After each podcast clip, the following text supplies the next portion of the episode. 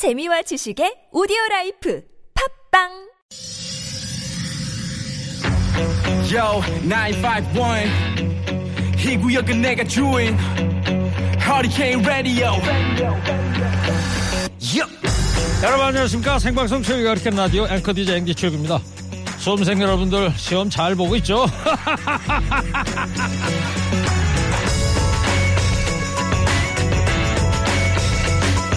전남 진도에서 나는 대파는 겨울 대파로 유명합니다. 이맘때가 되면 진도 들녘이 온통 파래지는데요.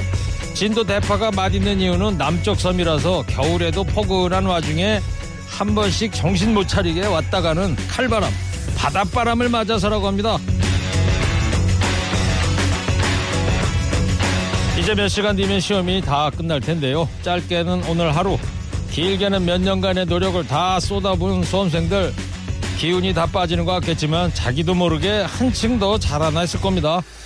결과가 어떻든 진도의 대파처럼 내 안에 파란 무언가가 생긴 것 같다고 믿어보시기 바랍니다.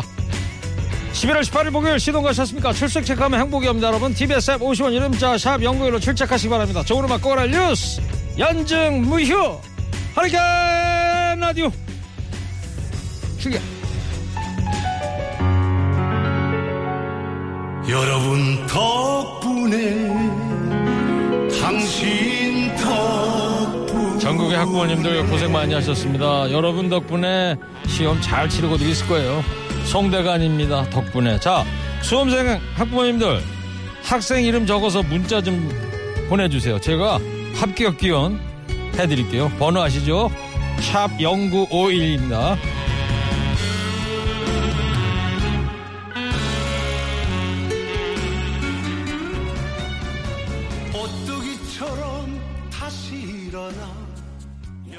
네, 송대관 덕분에 잘 들었어요.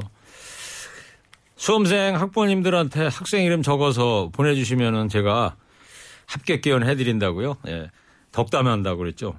문자를 많이 보내주고 계십니다, 지금. 0105님, 덕계고등학교 문윤재 학생입니다. 윤재야, 만점 바꿔라! 6589님, 19님 출첵합니다. 제 딸도 시험 치고 있어요. 왜 이렇게 시간이 안 갈까요? 수인아, 잘 치르고 홀가분하게 나와서 곧 만나자. 예. 수인 학생도 시험 만점 받길 바라겠습니다. 1671님은 딸 최은서가 시험 보고 있습니다. 또 조카 김태경한테도 화이팅 해주세요. 은서, 태경, 화이팅! 지금 수험장 안에서 못 듣겠지만 이따가 꼭 퇴실하고 나면 좀 꼭 알려주세요. 허리케인 라디오에서 최일구 아저씨가 외쳐줬다고요. 7799님은 조카가 이힘찬인데 고생 많았어 늘 응원해 해주셨습니다. 힘찬이 힘내고 4757님 부산에 사는 이현준 수능 잘 보기 바란다. 할머니가 사랑한다. 어, 엄마가 아니고 할머니께서 귀여운 문자를 보내주셨군요. 현준아 시험 잘 보고 있지? 만점 바꿔라. 6819님은 과천 중앙고등학교 한가연 화이팅. 네, 한가연 학생도 화이팅하고 6027님 안녕하세요. 안양 외고 1호과의 박예인의 박예인 엄마입니다. 아빠가 그저께 코로나 양성 나오는 바람에 수능 전날 코로나 검사하고 결과 기다리느라 하루 종일 노심초사하느라 고생한 우리 딸 화이팅. 꽃길만 걷자. 예인 학생 예. 아버지가 코로나 그 검사 결과 기다리느라고 또 초조했겠는데 예, 시험 잘 봐 예인이. 이따 엄마한테 맛있는 거 사달라 그러고. 삼둘둘 하나님은 주혜민 고생했다. 아빠가 직장 때문에 떨어져 살아서 많이 못 챙겨줬는데 이런 환경에 익숙해져 관심이 오히려 부담이 된다고 느끼는 것 같아 더욱 마음이 아프고 안쓰럽습니다. 우리 딸 벌써 이만큼 컸구나. 아빠가 너무 고맙다 사랑한다. 예. 혜민 학생 예. 만점 받기를 반드시 바랍니다. 예. 자, 저 같은 경우는 1978년 이맘때 예비고사라는 이름으로 시험을 봤었는데 그때는 다들 까만 교복 입고 다닐 때 아닙니까? 11월 며칠 날인지는 뭐 기억이 안 납니다만 그때 참 엄청 추웠습니다. 공덕동에 있는 환일 중학교인가 거기 산꼭대기 있는 거기 학교 가서 시험 봤었는데 자, 우리 수험생 여러분들 시험 잘 끝나고요. 좋은 저녁 좀 가족들과 함께 하길 바랍니다. 오늘 그리고 나오다 보니까 아파트 입구에 크리스마스 장식물을 설치하는 작업들을 하고 계시더라고요. 아, 벌써 연말이구나. 하긴 뭐 지금이 오늘이 18일이잖아요. 11월도 이제 하순으로 가고 있습니다. 한 분만 더 소개할게요. 8448님, 한림 예고 우리 딸 홍채린 화이팅! 사랑하는 아빠가. 채린아, 아빠가 응원해주고 계신다. 예. 만점 바꿔라. 야, 이거 저, 누구는 해주고 문자를 많이 보내주고 계신데 누구는 안 해주고 큰일 났습니다. 아무튼 저 문자 계속 보내주시 기 바랍니다. 틈나는 대로 저 소개해드리고요. 예, 자녀분들한테 추억으로 좀 삼아주시길 바라겠습니다. 서울시내 교통 상황을 좀 알아보고 오겠습니다. 박선영 리포터 전해주. 김도영 청취자가 아 일구성 헛느끼지 좀 마세요. 아 죄송합니다. 아까 아버지 사연 읽다가 또 울컥했네요. 신인 아이돌 그룹입니다. 버가부 노래 제목도 버가부 노래 들으시고 허리케인 데스크 하겠습니다.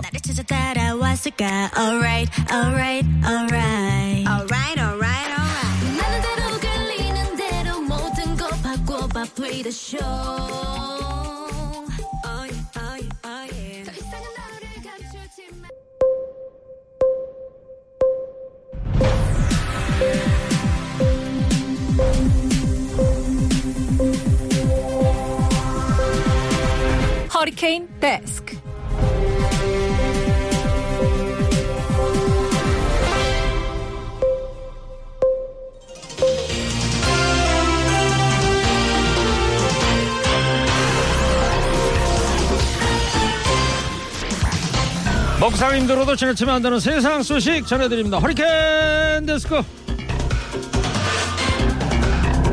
첫 번째 소식입니다. 2022학년도 대학 수학 능력 시험일 오늘도 수험장을 착각하거나 수험표, 도시락 등 준비물을 놓고 와서 발을 동동 구르는 학생들을 위해서 도움의 손길이 따랐습니다. 수험생이 필수 준비물인 손목시계를 깜빡하자 부산에서는 박재범 남구청장이 자신의 시계를 학생에게 선뜻 빌려줬고요. 제주에서는 교통정리 중이던 택시기사가 찾고 있던 손목시계를 내줬습니다. 매년 있는 지각생과 시험장을 잘못 찾은 수험생들은 올해도 나왔습니다. 해운대에서는 딸이 늦잠을 잤어요 라는 엄마의 신고가 접수돼서 경찰이 부랴부랴 수험생을 수험장까지 데려다 줬습니다. 대전에서는 골목에 떨어진 수험표를 경찰이 발견해서 학교로 긴급히 가져다 준 일도 있었습니다. 또 택시 요금이 없어서 입실하지 못하는 수험생 대신해서 한 시민이 택시 요금을 내주기도 했습니다. 자, 이제 3교시 영어 시험이 막 끝났을 시간인데요. 물론 수능이 인생의 전부는 아니지만 한 관문인 만큼 모두 좋은 결과 있기를 바랍니다. 경기도 김포시와 고양시를 연결하는 일산 대교가 오늘 0시부터 다시 유료화됐습니다. 적게는 600원에서 많게는 2,400원까지 통행료를 내야 이용할 수 있습니다. 이재명 더불어민주당 대선 후보가 지난달 경기도지사직을 사퇴하기 직전에 사업 시행자 지정을 취소하고 무료 통행을 개시한 지 22일 만입니다. 법원이 운영사 측의 가처분 신청을 받아들였기 때문인데요. 경기도 서북부 일부 주민은 일산대교 통행료 징수를 반대하면서 불복종 운동에 나섰습니다. 또 경기도와 주변 지역 3개 시는 강하게 반발하고 있습니다. 세상에서요 제일 짜증나는 게 뭔지 아십니까? 줬다 뺏는 겁니다. 자 도대체 어떻게 돌아가고 있는 건지 잠시 후 3시 3부에 모기업 긴급 진단에서 일산대교 문제 자세히 짚어보겠습니다. 다음 소식입니다. 전익수 공군 법무실장이 공군 성추행 피해자 고 이예람 중사 사망 사건 수사를 무마하했다는 주장이 나왔습니다. 전 실장이 수사 초기에 직접 가해자에 대한 불구속 수사를 지휘했다는 건데요. 군인권센터가 지난 6월 공군본부 보통 검찰부 소속 군 검사들이 나눈 대화 녹취록을 공개했습니다. 군 검사 A씨가 가해자를 구속시켜야 한다고 몇 번을 말했냐? 범행 부인의 피해자 회의 협박에 2차 가해 대체 왜 구속을 안 시킨 거냐? 이렇게 묻자 선임 검사 B씨가 실장님이 다 생각이 있으셨겠지. 직접 불구속 지휘하는데 뭐 어쩌라고? 이렇게 답하는 내용이 담겨 있습니다.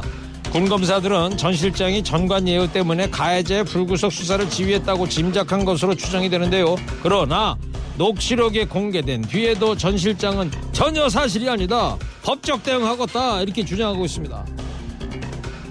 성추행 수사를 미루고 가해자를 감싼 군 사법 체계의 강고한 카르텔이 이중사를 죽음으로 몰고 갔다는데 아무도 이의가 없을 텐데요. 철저한 재수사를 통해서 우리 사회가 군 성폭력 근절을 영해 한 발 더 나아갈 수 있기를 촉구합니다. 대장동 개발 특혜와 정관계 로비 의혹을 수사 중인 검찰이 화천대유로부터 50억 원의 뇌물을 수수했다는 혐의를 받는 곽상도 전 의원의 자택을 압수수색했습니다. 검찰이 올 9월 27일 곽전 의원에 대한 고발장을 접수한 지 51일 만입니다.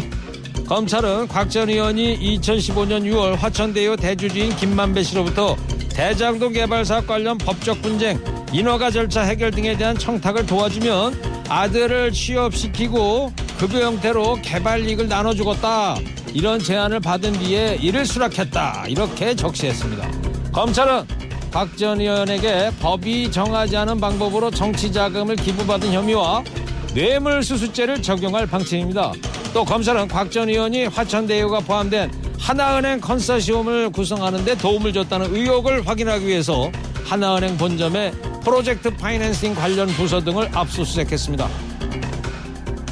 검찰의 정관계 로비 수사가 본격화할 것으로 전망이 되는데요. 51일 만에 압수수색. 늦어도 한참 늦었습니다. 그렇지만 50억 클럽의 실체를 밝히는 계기가 되길 바랍니다. 마지막 소식입니다. 휴대전화 소액 결제 업체들이 지난 9년 동안 서로 짜고서 연체료율을 올리다가 적발됐습니다. 이자 제한법에 따르면 연 이자율은 최대 30%로 제한되는데요. KG 모빌리언스, 다날, SK 플래닛, 갤럭시아 등 4개 소액 결제 사업자가 미납 가상금을 부과하면서 최대 연체료율 5%, 연 이자율 61%로 맞춰온 겁니다. 이를 통해서 9년 동안 소비자들한테 약 3,753억 원의 연체료를 부과한 것으로 드러났습니다. 한국은 이들의 담합행위에 과징금 약 170억 원을 부과했습니다. 저도 얼마 전에 존 레논의 Imagine 악보 구하느라고요 1200원 내고 휴대폰 소액 결제했었는데 이게 뭡니까 도대체 4천원 먹고 170억 과징금이면 이거 남는 장사네 이러니 짬짜미가 판을 치지요 연이율 60% 가산해서 과징금 먹이는 방법은 없습니까? 오늘 위켄데스크 여기까지 하겠습니다. 깨어있는 시민이 됩시다. 잠시 후 쇼미더 뉴스에서 주요 뉴스 더 자세히 살펴보겠습니다.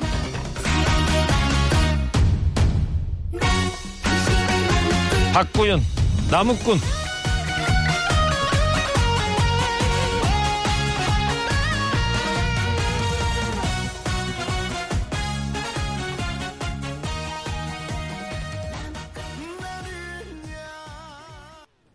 나무꾼 들었습니다. 계속해서 많은 분들께서 오늘 수험생들 자녀 두신 분 학부모들께서 문자 많이 보내주고 계십니다. 더 소개해 드릴게요. 지금부터 6544님 남양주시 덕소고등학교 3학년 이민서 어젯밤에 느닷없이 시계가 안 간다고 해서 일하다 말고 수능 시계 사다 줬습니다. 우리 막내 시험 잘 보고 있지 응원해 주세요. 아 덕소고등학교 다니는구나 이민서 학생. 제가 덕소고등학교 가서 몇 년 전에 강연도 한번 했었던 기억이 있는데요. 예. 민서 힘내고 6785님 우리 재수하는 큰아들 양지연 고3 작은아들 양승원 그동안 고생했다. 너희 노력이 헛되지 않을 거라 믿는다. 장사하느라 신경 많이 써주지 못해 미안하다 아빠가 예. 연년생 한 살 터울이군요. 지연 승원 네. 둘 다 형제들 시험 잘 보고 만점 받기를 바랄게. 9601님. 토평고등학교 이정민 끝까지 시험 잘 보고 저녁에 좋아하는 치킨 시켜 먹자 화이팅. 그래 정민 학생 시험 잘 보고 만점 받을 거예요. 이따가 부모님하고 치킨 잘 먹고요.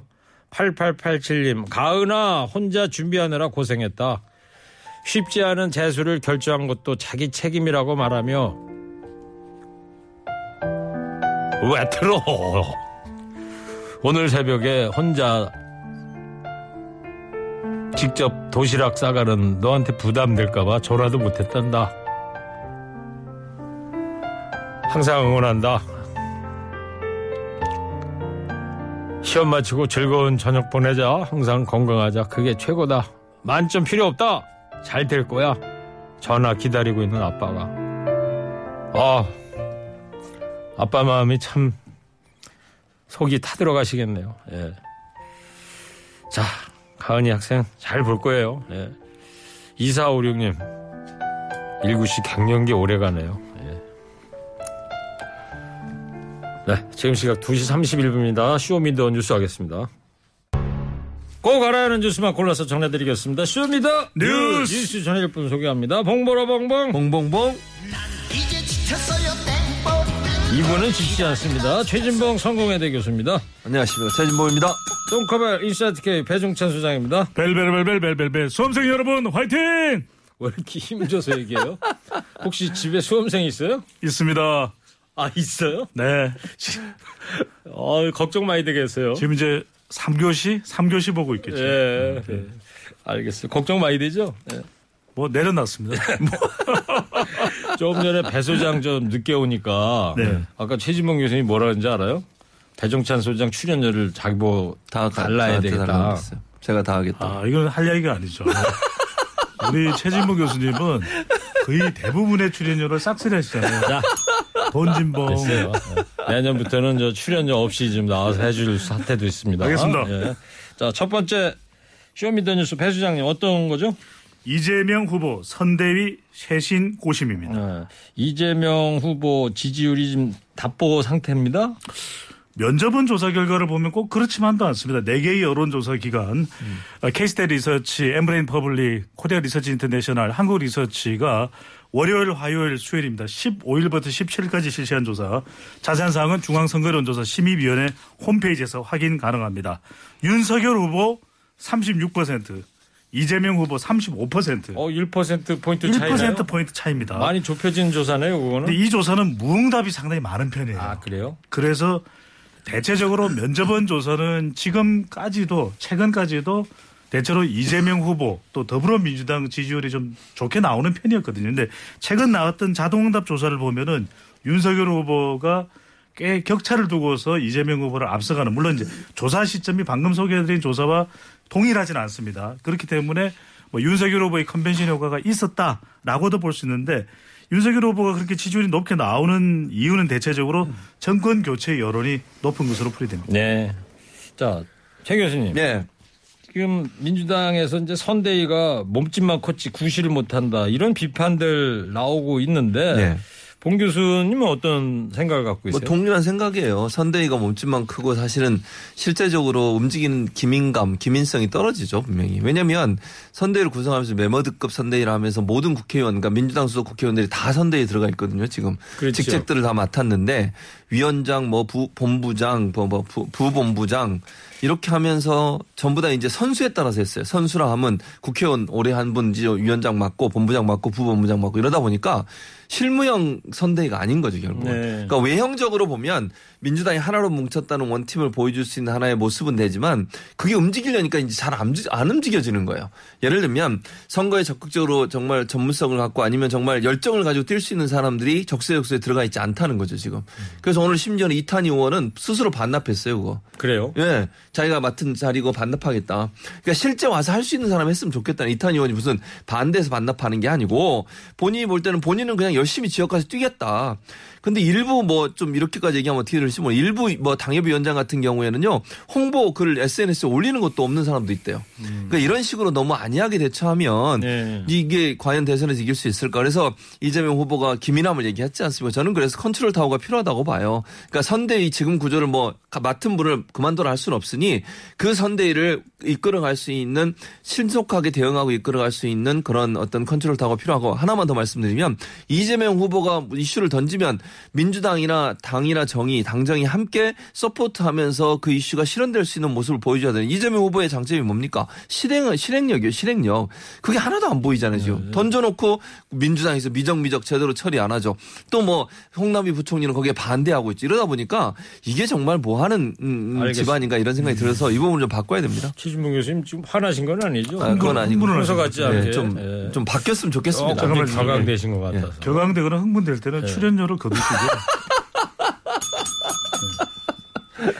지금 민주당 보직 다 국회의원들이 보직 맡았다고 그러는데 옛날에 허리케인 라디오 무겁당 했을 때 배종찬 소장도 법사위원장 그런 거 법사 했었잖아요. 위원장이었죠. 그렇죠. 전 멤버의 간부였죠. 자, 그러다 보니까 양정철 전 민주연구원장도 이제 쓴소리를 하던데 육성을 한번 들어보겠습니다. 전체적으로 우리 선대위의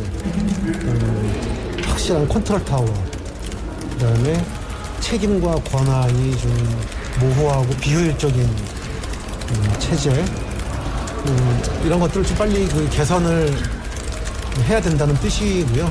매우 심각한 위기 의식을 다들 갖는 것으로부터 위기의식을 가져야 된다. 네. 강조를 드린 겁니다. 그거죠. 그게 핵심이죠. 네. 지금 양정철 전 연구원장의 경우에는 지난해 총선 압승으로 이끌지 않았습니까? 이른바 양정철 전 원장을 가리켜서 제갈량이다. 제갈 공명과 비슷했죠. 이른바 장자방을 비롯해서 장자양이다. 깨돌이 이런 별명을 가지고 있는 것이 어, 양정철 전 원장인데 나를 데려다 중용하라 이런 의미는 아니에요. 네. 가장 핵심적인 전곡을 찔렀는데 결국 선거에서는 어떻게 승리하는 방향으로 가려면은 전략, 조직, 실행이 필요하거든요. 근데 조직은 비대해. 국회의원 숫자는 많아. 다 국회의원마다 보직을 가지고 있어요. 그런데 정작 이게 실행이 되느냐? 실행은 안 되는 겁니다. 시켜만 주십시오. 명령만 내리면 분부만 주면 우리는 할 따름입니다. 수동적인 거거든요. 네. 특히 이제 가장 문제가 컨트롤 타워 이야기했는데 국민의힘은 김종인 전 비대위원장을 영입한다 만다 뭐 정권을 달라 원톱이다 이런 이야기 나오는데 지금 민주당은 그게 없다라는 거예요. 그래서 네. 지금 양정철 전 연구원장이 가장 아, 강하게 지적하는 부분은 전략이 없다는 겁니다. 네. 브레인이 없다는 거예요.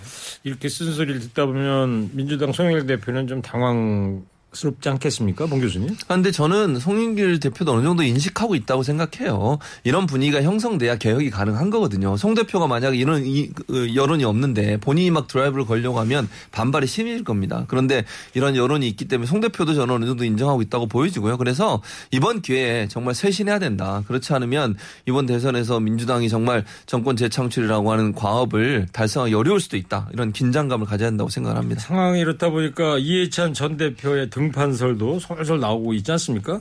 거의 등판한다고 봐야 되겠죠. 두뇌 역할, 컨트롤 타워 역할을 해주는 것이 바로 이해찬 전 대표의 책무라고 볼 수 있을 텐데 그래서 어제 극비 회동을 했다고 합니다. 이재명 후보 또 이해찬 전 대표 아마 이해찬 이재명 후보가 만나서 그렇게 이야기했죠. 아 대표님 좀 어려운데 도와주세요. 아 그래요. 제가 한번 나서야 되면 나서야 되겠죠. 이렇게 이야기를 하지 않았을까. 그래서 지금 이해찬 전 대표와 김종인 전 비대위원장 사이에 마지막 승부가 있을 것이다. 성대모사는 좀 자제해 주시고. 알겠습니다. 네. 전혀 같지가 않아요. 예. 네네. 하시려면 제대로 해 주시고. 저도 깜짝 놀랐는데 그래서 이해찬과 김종인의 마지막 대결은 이 서울과 충청권의 여론을 확보하기 위한 것. 특히 이제 이해찬 전 대표의 경우에는 교육부 장관을 역임했거든요. 예. 아직도 감이 있어요. 그러니까 이제 이 감을 살려서 MZ 세대 공략에 좀 기여를 할 수 있다. 네. 김종인 전 비대위원장의 경우에는 중도층을 겨냥하기 때문에 이번 대선은 무슨 대선? M 여중을 확보하는 거죠. 그러니까 MZ 세대는 이해찬, 중도층은 김종인 전 비대위원장의 마지막 승부라고 봐야 되겠죠. 네. M 뭐요? M 여중. 그게 뭐예요? 아, 아직도 모르세요? 네. 이게 지금 대유행인데 다시 한번 설명 좀 해주세요. MZ 세대 여성 중도층을 머리 글자를 따서 M 여중. 처음 저는 처음 듣는데. 배 소장이 만들었나 봐요. 네. 네. 지금 기사 검색해 보면 한 30여 곳에서 회자가 되고 있습니다. 그러면 이 분야에 대해서 뭐 아주 잘 알고 계시니까 통찰력이 있으실 것 같아요, 배 수장이. 한번 네. 예언을 좀 들어볼게요. 네. 그러면 이해찬 전 대표가 등판한다, 안 한다? 음, 당연히 하죠. 언제요? 곧. 곧. 네. 좀 구체적이가 않습니다. 자, 최 교수님. 오늘 말이죠. 예. 민주당이 열린민주당과 합당을 공식화했어요. 앞으로 공식화했습니다. 이 선거판에 영향을 미칠까요? 미칠 가능성이 있다고 봐요, 저는. 왜냐하면 열린민주당은 어쨌든 지지층이 있습니다. 확고한 지지층이 있고요. 조금 더 민주당보다 개혁적이거든요. 그리고 지난 그 어, 총선도 그렇고 지금도 지지율을 보면 뭐 소수 정당 지지율에서 그렇게 나쁘지 않아요. 제가 볼 때는. 그래서 그런 지지율이 함께 힘을 합치게 되면 왜냐하면 이번 대선 같은 경우 박빙의 승부가 될 가능성이 있거든요. 그런 상황 에서 아주 조그만 차이라도 승리에 중요한 역할을 할 수 있다. 그리고 개혁과 개혁적인 성향의 어떤 정당과 결합을 하게 되면 민주당의 좀 중도적 성향이 개혁적인 부분과 연합을 하면서 개혁 정당으로서 면모를 갖출 수 있는 기회가 될 것이라 이렇게 생각합니다. 알겠습니다.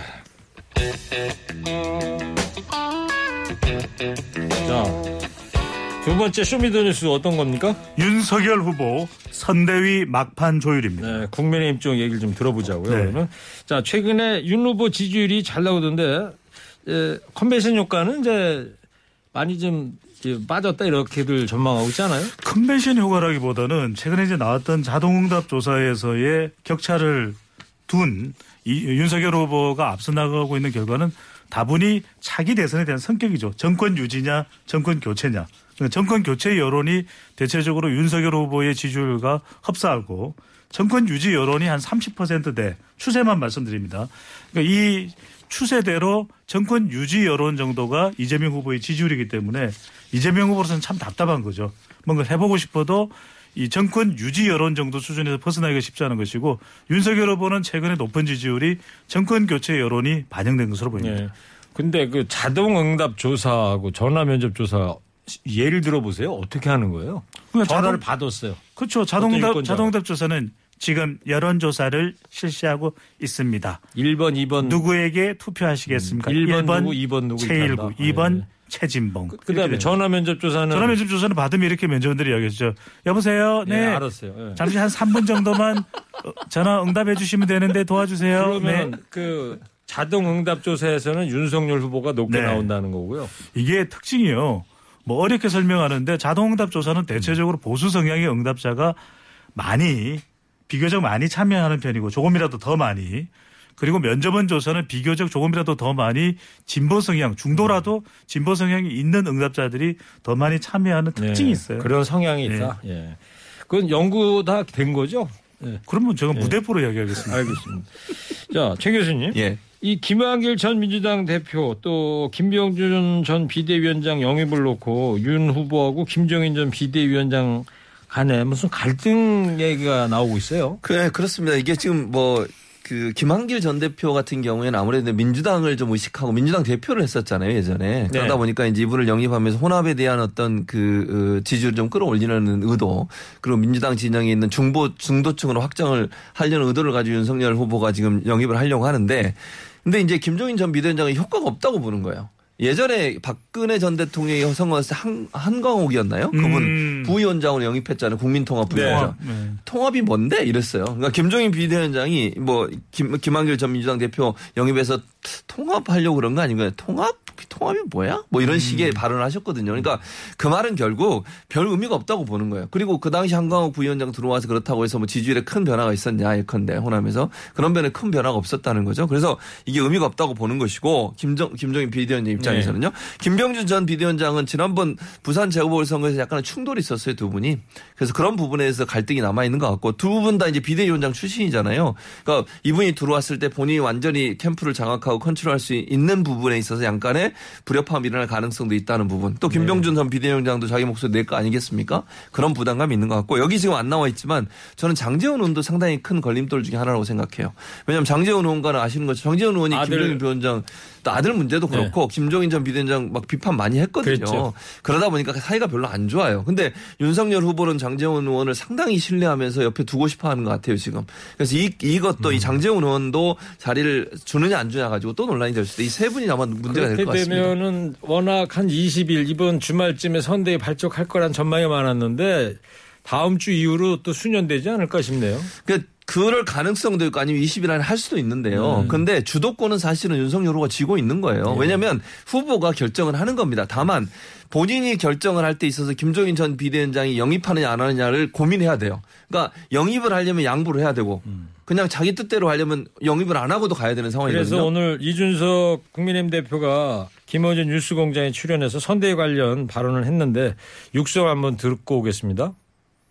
아 그러기에는 김정희 위원장이 보통 좀 확신이 센 분이기 때문에 어, 선을 한번 그었기 때문에 예. 그 선에 윤 후보가 대체론을 맞춰줘야 이게 굴러갈 것이다. 그리고 지금 원톱 김종인 원톱 선대위에 대해서는 지금까지 한 번도 그거 외에 다른 옵션을 고려해보지 않았기 때문에 지금 그것을 포기하는 것도 후보한테는 불가능합니다.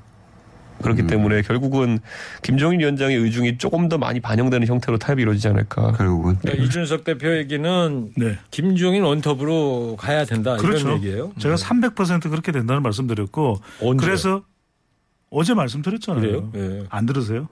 알겠습니다. 그래서. 예. 이 시간이 더 걸릴 수밖에 없다. 왜냐하면 처음엔 좀 삐그덕대다가 잡음이 있겠지만 오늘 소개해드린 조사 결과 보십시오. 자동응답 조사하고는 다르게 면접원 조사는 1%포인트 차이거든요. 어? 음. 김종인 필요해. 혼선을 겪지만 그럴 수밖에 없다라는 거죠. 그렇게 되면 김종인 전 비대위원장이 요구하는 30K 거부감. 30K 뭔지 아시잖아요. 몰라요. 김병준, 김한길, 권성동. 이 사람에 대해서 조치가 있을 수밖에 없겠죠. 줄임말을 주로 사용하는군요. 3K라고 들어봤어요? 아니요, 처음 들었어요. 자, 혼자만 혼자 지어갖고 좀 강요하지. 마세요. 어, 청취자분들은 아세요. 예. 지나치.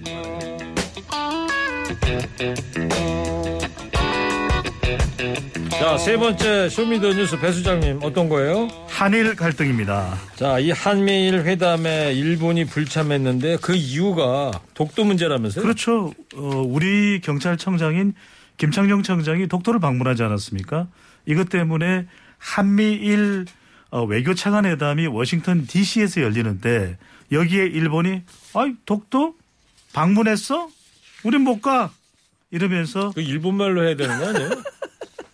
제가 뭐 우리 방송에서 일본 말을 왜 네, 합니까? 그래서요. 네. 네. 답니다. 다 했어요? 네. 자, 최 교수님. 예. 경찰청장이 외교 영향을 모를 리가 없을 텐데 이 시점에 독도에 방문한 이유가 뭐 있을까요? 그러니까 일단 이거예요. 경찰청장은 이걸 사실은 비공개로 추진을 했었어요. 그런데 이제 언론에 보도가 되면서 그렇게 된 건데 현장 대원을 격려하는 목적이었어요. 그리고 네. 이번에 지금 독도가 워낙 그 독도에 있는 그 수비대원들이 전부 경찰이잖아요. 경찰이에요. 예, 맞습니다. 그러니까 이것도 지금 12년 만에 지난 2009년에 강일학 당시 경찰청장이 한번 방문했고 12년 만에 지금 방문을 하는 거거든요. 예. 아니 경찰 그 최고 간부가 자기 밑에 있는 그 부하들 잘하고 있는지 또 고생을 안 하는지 그거 보러 가는 거예요. 그게 뭐가 문제입니까 대체? 예. 아 저는 이해가 안 되는 게 이런 거 가지고 간섭하는 이 일본의 태도 자체가 도저히 이해가 안. 됩니다. 네. 두 분은 독도 가봤습니까? 저는 독도 못 가봤네요. 저도 못 가봤습니다. 못 가보셨어요? 네. 가보셨어요? 전 두 번이나 가봤죠. 어, 저 명예 독도 주민이에요. 아, 옛날에 그러시구나. MBC 있을 때 취재하고서 안 물어봤는데요. 여보세요. 아니 안 갔다 왔다니까. 네. 자 당분간 일본 기시다 정부하고 이제 냉랭한 상태가 될까요? 그렇죠. 문재인 대통령과도 지금 거의 뭐 교감이 안 되고 있는 상태고 과거사 문제 있죠. 강제징용 보상 문제 있죠. 또 위안부 문제 있죠. 수출 규제 문제 있죠. 독도 문제 있죠. 켜켜이 쌓여 있습니다. 다음 정부에서도 어떻게 이걸 풀어나갈지 상당히 고민이 될 수밖에는 없을 것으로 보입니다. 네, 알겠습니다. 자, 세 번째 아이템으로 이제 독도 얘기 좀 해봤는데, 그리고 두 분 말이죠. 청취자 여러분도 그렇고요. 오늘부터 새롭게 오늘의 한 줄 평을 목요일 날 한번 해보려고 합니다. 그래서 오늘 경찰청장의 독도 방문에 항의하는 일본 기시다 내각에 쓴소리 좀 해주시기 바랍니다. 우선 봉 교수님부터. Three, two, one. 당신네들이 뭔 상관이야? 최고다. 이게 카운트다운이 하다 말고 로켓트가 피식거린다. 발사가 안 됐나 봐. 꽝 하고 올라가야 되는데. 아니 근데 별 내용이 없는데 왜 환호가 나오죠? 걱정되죠? 걱정되지. 아닙니다, 저는. 배 소장. 안 좋게 나오겠죠. 자, 소장님. 기시다 정부한테 쓴소리. Three, two, one. 독도 가든 말든 우리 마음 기시다 그 시기 이게 무슨 소리야? 그럴 줄 알았어. 아니 오늘 배 소장 딸 시험도 보는데 좋은 것 좀 들어주지. 예? 김경래 PD는요 분위기 예. 파악 못해요. 전혀 안 됩니다. 예, 알겠습니다. 자, 오늘 처음으로 해봤는데 괜찮았어요? 우리 네. 토요일 날 응답하라 2021만 양지열 변호사하고 배 소장 할 때만 했는데 예, 매일매일 하면 좋겠어요. 매일매일요? 네. 예, 한번 생각해 보겠습니다. 자, 쇼미더뉴스 지금까지 최진봉 교수 배종찬 소장 감사합니다. 쇼미더 뉴스 김양입니다. 브라보 코리아.